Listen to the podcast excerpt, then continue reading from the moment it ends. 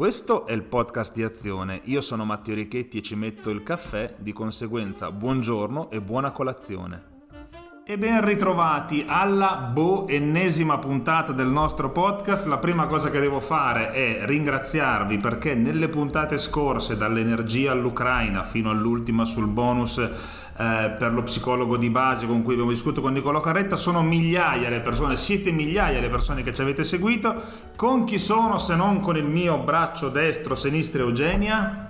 Con Eugenia. Con Eugenia, ciao, Eccoci, ben ritrovata. Buongiorno a tutti e a tutte. Psicanalista. Ma non ha- noi non abbiamo ancora svelato chi è l'ospite di eccezione di questa puntata. Si è svelato solo anche perché, siccome questo podcast è il podcast dei nostri iscritti, militanti, curiosi e lo conoscono benissimo, sanno quanto è indisciplinato il nostro segretario nazionale, lo saluto e lo ringrazio perché fino ad oggi era un podcast quasi clandestino, ma da oggi ci hai beccato. Carlo Calenda. Beh, sono veramente felicissimo di farlo con voi. Dovresti, dovresti vedere la faccia che hai in No, no, momento, io sono molto contento, dico, anche perché è una cosa alta di cui si parla finalmente di argomenti seri. Oh. Per esempio, parliamo dello schiaffone di Will Smith. Adesso poi voglio sentire Eugenia perché E tu hai Eugenia è fatto- una tu hai fatto- psicanalista di formazione, mi hanno detto. Allora, a parte che lei si occupa, si occupa di contrasto allo spreco, è impegnato su mille fronti, è spesso a Bruxelles. Anche se lo spreco è pill, eh. Lo spreco è pieno, sì. Ma tu hai scritto una roba che ha fatto discutere su, su Will Smith, lo sai? Ma certo, ma scusami, ma si può prendere in giro una donna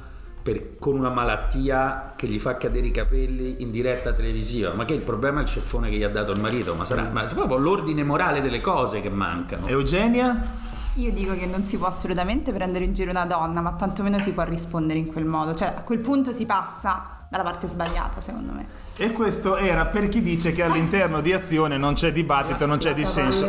Primo punto. è una cosa bella. non-. Oggi voglio affrontare con Carlo e con Eugenia, ripercorrendo anche un po' il nostro- i contenuti del nostro podcast, parleremo di Ucraina, parleremo di energia, perché Carlo nei giorni scorsi ha fatto proposte importanti per conto di azione, ma voglio partire dalla cronaca recente, cioè weekend di mobilitazione, il tuo tour, vieni dalla Lombardia, sei stato in Piemonte, hai fatto il sud. Io ho trovato Carlo un partito non solo vitale, ma un'attenzione fortissima attorno al nostro progetto. Tu cosa ci racconti? Beh, sì, sono stati diciamo cose intanto molto diverse, no? Perché siamo andati dalla Calabria alla Sicilia al Piemonte, all'Emilia Romagna, che è una regione che tu dovresti conoscere perché è molto bella, ti consiglio di andarci. La, la- e la cosa incredibile è che in fondo anche con platee molto diverse, in posti dove le tematiche sono molto diverse, l'attenzione è molto grande e soprattutto è un'attenzione molto trasversale. Cioè dappertutto c'erano molti giovani, molte persone che non avevano smesso di votare e non erano mai state iscritte ai partiti e poi anche con sensibilità diverse di centrodestra e di centrosinistra. Quando noi facciamo questi format, quello che facciamo sempre è lasciare un'ora di spazio alle domande, quindi non è solo un intervento, ma un intervento che diventa poi un confronto, questo lo facciamo dappertutto e, e si vedeva proprio la matrice politica e culturale diversa delle persone che partecipavano, le età diverse, le domande completamente su, su tutti i temi. Quindi insomma, intanto sono momenti bellissimi e poi sono molto vari, ecco, molto vari. sì. Ti posso dire che io ho fatto sabato e domenica eh, Milano e Napoli e ho visto ragazzi di 20 anni con i loro 10 euro fare la tessera, fare l'iscrizione e dire voglio essere della partita. E il secondo, Carlo, è che quando noi siamo usciti dal PD e abbiamo fondato Azione, qualcuno ha anche un po' raccontato il nostro come una rigidità perché non accettavamo la flessibilità con cui un partito deve stare dentro alle alleanze, i 5 Stelle. Oggi forse la storia, no? Conte che vuole sfiduciare Draghi che sta sostanzialmente mantenendo gli impegni che lui si è preso verso la Nato, Di Maio che da ministro degli esteri all'inizio del 2018 voleva uscire dall'euro e guardare a Putin e oggi si accorge di quanto era dannoso. Qualcuno sta dicendo che forse il nostro non era un capriccio, ma i populisti sono davvero il male del- di, di qualunque esperienza di governo. Mm, Lo sono perché innanzitutto fanno una cosa che per questo paese è particolarmente velenosa, che è quella di spiegare che eh, le scelte, anzi le non scelte, non hanno costo. E quindi tu non puoi non fare le infrastrutture energetiche, ma non ti vi preoccupate perché la bolletta tanto alla fine la paga lo Stato, che tu puoi non fare le spese per la difesa, che tanto poi ci difendono gli altri. E ovviamente tutto questo non è vero, però è una cosa che in Italia è una sensazione molto profonda, che esiste. Allora io credo che su questo terreno eh, l'accordo con i populisti è impossibile, perché se c'è un senso oggi di fare politica in Italia, innanzitutto è quello del dovere che veniva chiamato dagli antichi la parresia, cioè il dovere di dire le cose come stanno, la verità, in modo diretto, trasparente su quello che si può fare e non si può fare lo Stato del Paese. Questa è la prima delle cose che un politico, diciamo, ha il dovere di fare.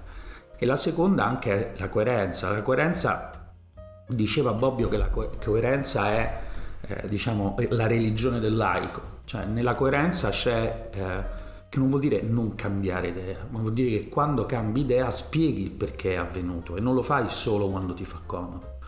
Ecco, perché dentro c'è il fatto che, come diciamo sempre, la, eh, la politica è la parola, cioè l'azione che eh, costruisce la politica è il discorso.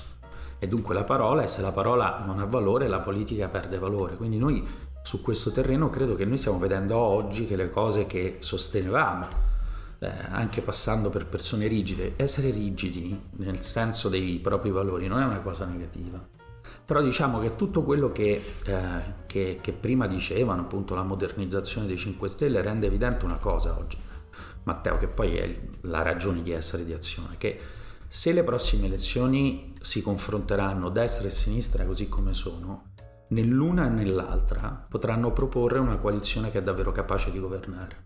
Perché la sinistra ha dentro per metà verdi del no a tutto, che non sono i verdi europei, sinistra libertà e 5 Stelle che semplicemente appunto non faranno fare gli investimenti in difesa, gli investimenti in energia, gli investimenti in infrastrutture, cioè continueranno a illudere gli italiani che si può avere, come si dice, la botte piena e la moglie ubriaca, cosa che non è così. E la destra è per quattro quinti anti-europea e quindi ovviamente mette a rischio l'Italia che oggi eh, dipende dall'Europa. Quindi la necessità di costruire un, un'area non, solo, non, non tanto della responsabilità quanto della cultura di governo, nel senso anche idealista del termine, non solo amministrativo, perché noi l'Italia la vogliamo cambiare sul serio, però con la capacità di dire agli italiani il come, che non viene detto mai. No?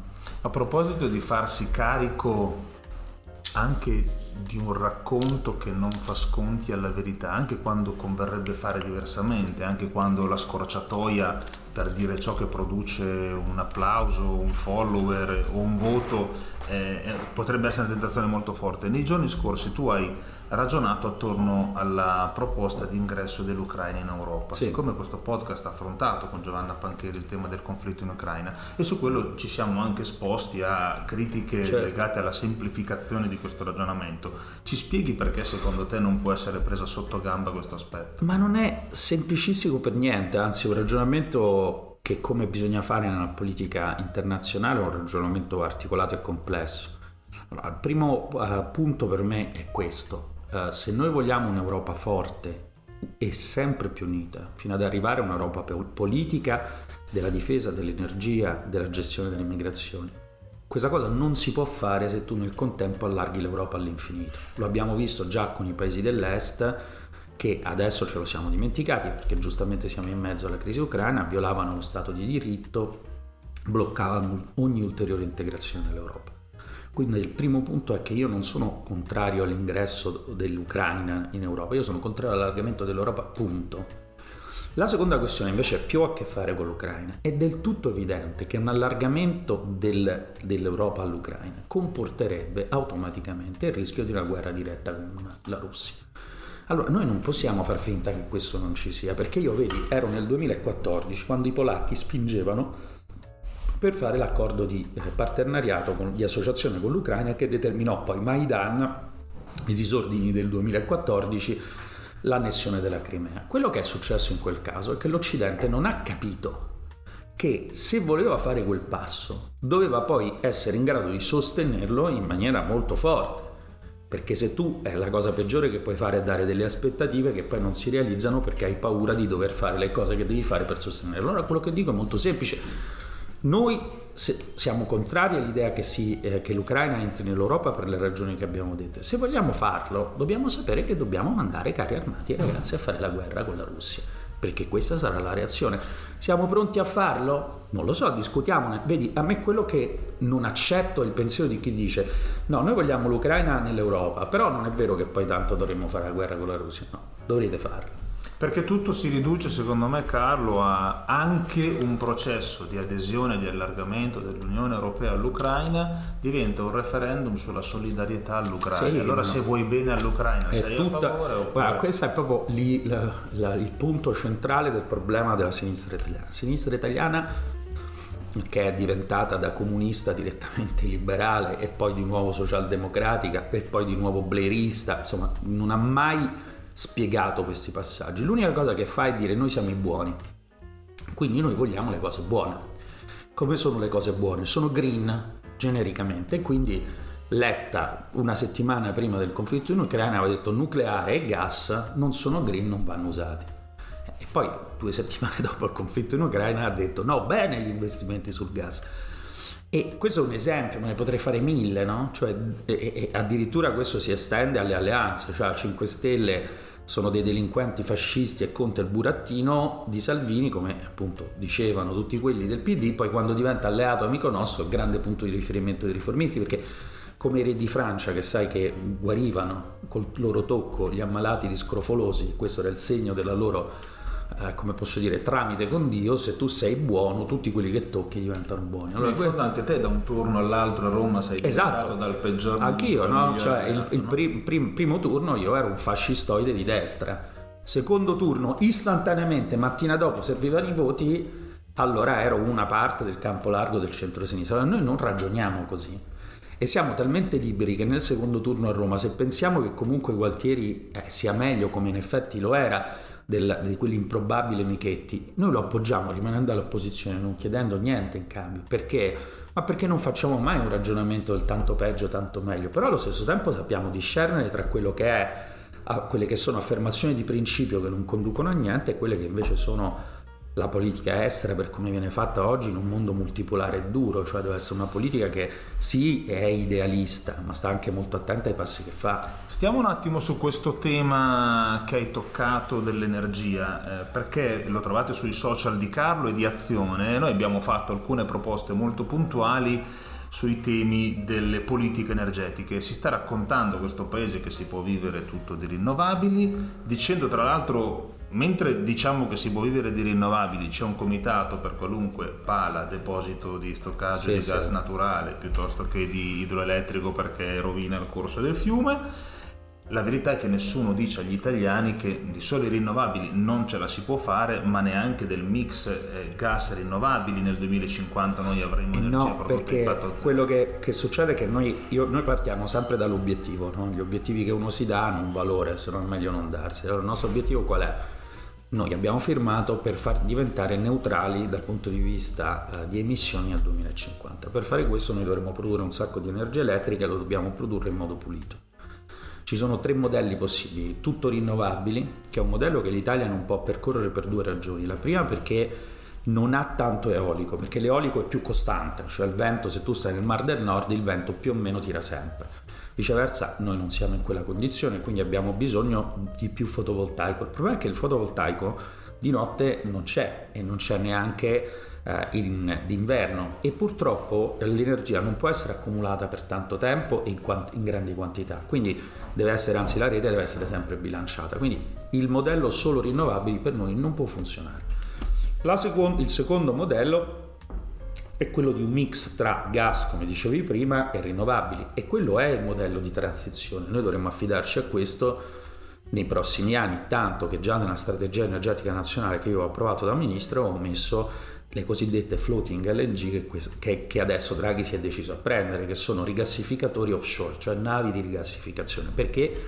Perché ti danno accesso al gas che sta sul mercato, cioè tu non hai un tubo che collega un punto a un altro punto ci può passare solo il gas, quel gas, ma con, la, uh, con, uh, con, l'LNG, con il gas liquefatto, puoi comprarlo sul mercato, lo compri dai canadesi, dagli algerini, dai, dai, dagli americani. E quindi tu devi fare questo. Qual è il problema? Il problema è che se uno vuole arrivare a emissioni zero, l'unica energia costante che porta a emissioni zero, bilanciando le rinnovabili, che come abbiamo detto da sole sono intermittenti, non possono funzionare, è il nucleare.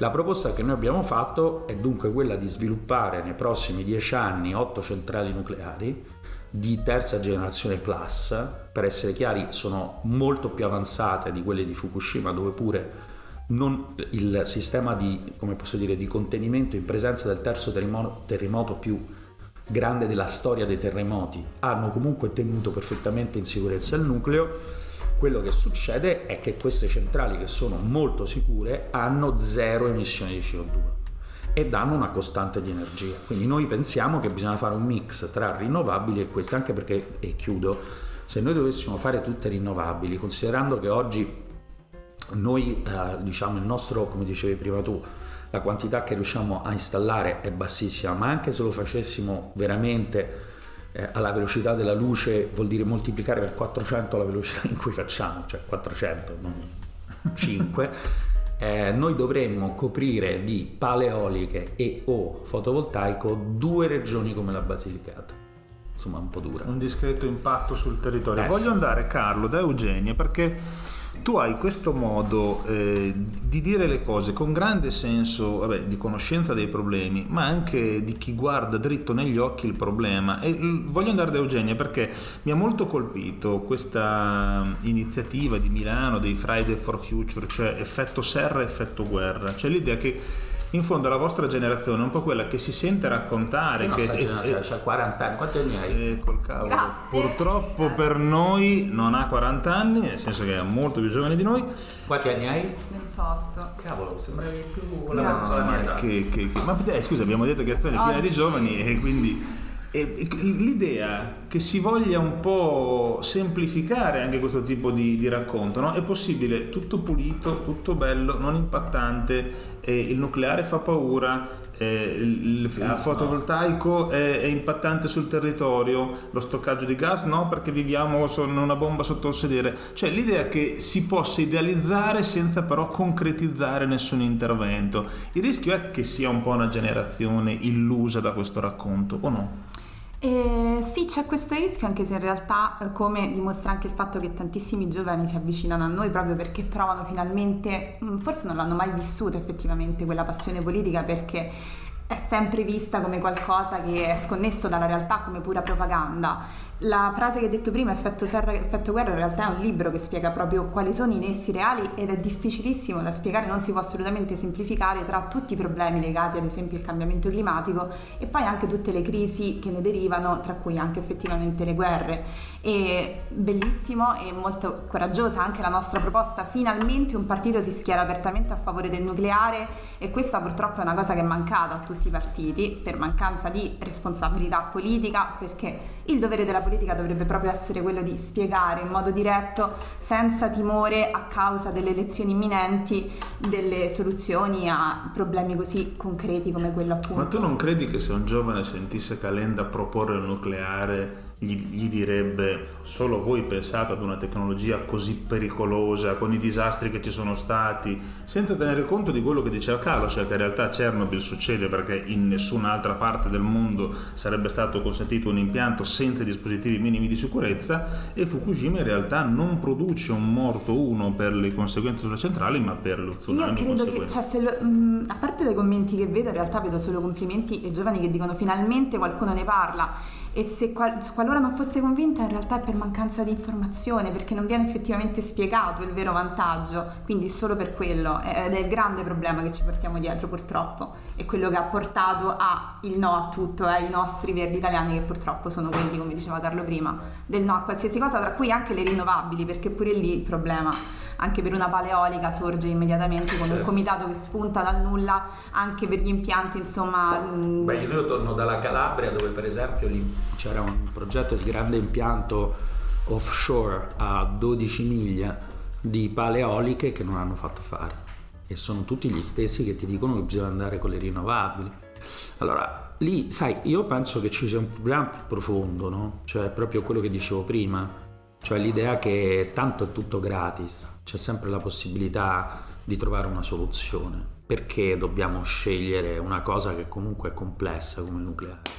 O come le pale eoliche se siamo al mare? Cioè ci sarà una soluzione, c'è qualcuno che lo farà. E ovviamente questo ha a che fare con la disinformazione, però ha anche a che fare con una cosa più profonda, cioè l'idea di una società costruita solo sui diritti, cioè dove non ci sono obblighi e doveri, dove gli obblighi e doveri sono eh, come posso dire, scordati. Ma la cosa grave di una società fatta così non è solo sul, dal punto di vista oggettivo, ma anche dal punto eh, di vista diciamo della comunità, perché le comunità non si reggono sui diritti, si reggono sugli obblighi e i doveri reciproci. Noi l'abbiamo imparato durante il Covid, no? dove la libertà collettiva era assicurata dalla rinuncia di libertà individuale, cioè dalla sensazione di un obbligo o di un dovere. Questa cosa non c'è più, è scomparsa. E dunque se noi non la ripristiniamo, che sia una guerra, le sanzioni, il covid, la difesa, l'economia, il lavoro invece del reddito di cittadinanza, questo diventa un paese che piano piano è un paese di individui, perché solo gli individui che cercano diritti illimitati e non di una comunità che si fonda sugli obblighi reciproci. Questo è il vero risvolto etico della crisi che noi vediamo. E tu non credi che pandemia, guerra, conflitto stiano mettendo a nudo il fatto che le comunità si riscoprono, non dico senza collante, ma senza una dimensione di senso comune, cioè non il senso del singolo individuo, ma un destino comune da costruire, da cercare. E l'altro aspetto è, non sta mettendo profondamente in crisi anche il modello economico di sviluppo? Io penso ad esempio che questa guerra non avrà ripercussioni brevi, ma lunghe, molto lunghe, che non è solo il tema del carburante, dell'energia, della dipendenza, dal gas russo piuttosto che dalle materie prime, ma proprio di un modello di sviluppo che viene messo in discussione. Non c'è dubbio. Io, diciamo, il prossimo libro che uscirà a maggio l'ho, scritto, l'ho scritto proprio su questo, sul valore del, di riscoprire il valore del limite. Cioè l'idea che la libertà illimitata, quella che noi pensiamo essere illimitata, e l'uomo rinchiuso solo nella dimensione dell'appagamento del desiderio materiale ha due effetti. Uno, lo svilirsi di una comunità che si deve fondare su un ethos, quindi su dei valori che riconosce come i valori della comunità, ma l'altro anche la dimensione dell'individuo che non è appagato, perché poi alla fine viene, rinchiuso in una dimensione che è una dimensione sì, appagante nel brevissimo periodo, no? però che poi non gli fa sentire di far parte di, uno, di una cosa più grande di lui in qualche misura. E questo secondo me è un tema dell'Occidente ed è un tema che l'Occidente deve affrontare, lo, può affrontare e lo deve affrontare con l'istruzione, con la cultura, eccetera, ma lo deve affrontare anche riscoprendo il senso in questi momenti di difficoltà della forza dell'idea di patria, che non è la patria dei nazionalisti, cioè io contro gli altri, ma è la consapevolezza dei valori che tu puoi mettere in campo per affrontare sfide che sono più grandi, minacce che sono più grandi perché sono collettive, non sono minacce individuali. E se tu non le senti come tale, come minacce collettive a cui dare una risposta collettiva, eh, allora poi diventa molto pericoloso davvero. Premesso che abbiamo strappato anche il, lo scoop, nel senso che a noi pare che tu abbia dato notizia che uscirà un no, libro, ce l'abbiamo nel podcast ed è solo per i nostri ascoltatori, cioè gli azionisti, Ti, non, non posso non sfruttare la tua presenza per fare un passaggio sulle prossime amministrative, anche perché stiamo lavorando, eh, devo dire fin qui con grande profitto. Voglio ringraziare anche Mario Raffaelli che dalla postazione nazionale sta seguendo un sacco di realtà territoriali.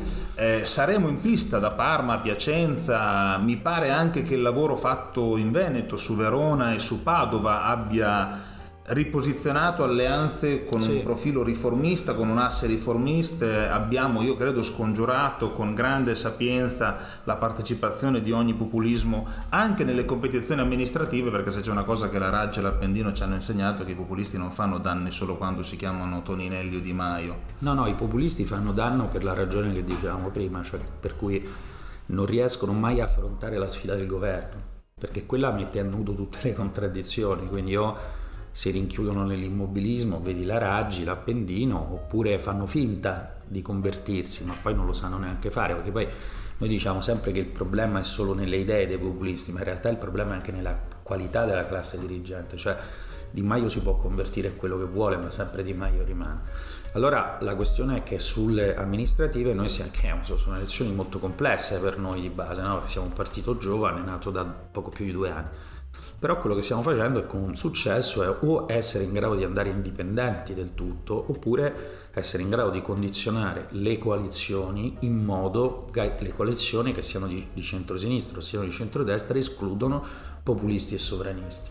delle volte ci riesce, delle altre volte non ci riesce, nelle volte in cui non ci riesce né a noi di formare una lista né di far escludere populisti e sovranisti, magari diamo un'indicazione di voto, ma preferiamo in questo momento continuare a lavorare al progetto perché poi la vera, vero traguardo è quanto saremo forti a questa terza area della cultura di governo, quanto sarà forte le prossime elezioni e allora io non solo ringrazio Carlo Calenda, penso che questa chiacchierata abbia consentito di chiarire molti aspetti anche della politica, dell'attualità politica, di tante posizioni che, che vediamo prendere forma. Ringrazio Eugenio, ringrazio Carlo, vi ricordo marco.zannino-chiocciolazione.it che è la mente grigia, l'eminenza grigia di questo podcast. Scriveteci per, per chiederci di cosa parlare se volete chiarimenti. Vi ricordo che i nostri weekend di mobilitazione, di banchetto nelle piazze sono una volta ogni 15 giorni, quindi non questo fine settimana ma quello prossimo, dove trovate la lettera con la quale Carlo racconta e presenta azione ai cittadini, ovviamente con una grande proposta di ingaggio, le nostre idee, le nostre proposte, alcune le abbiamo discusse direttamente oggi con Carlo. Io vi ringrazio, vi do appuntamento al prossimo venerdì mattina a colazione. Grazie.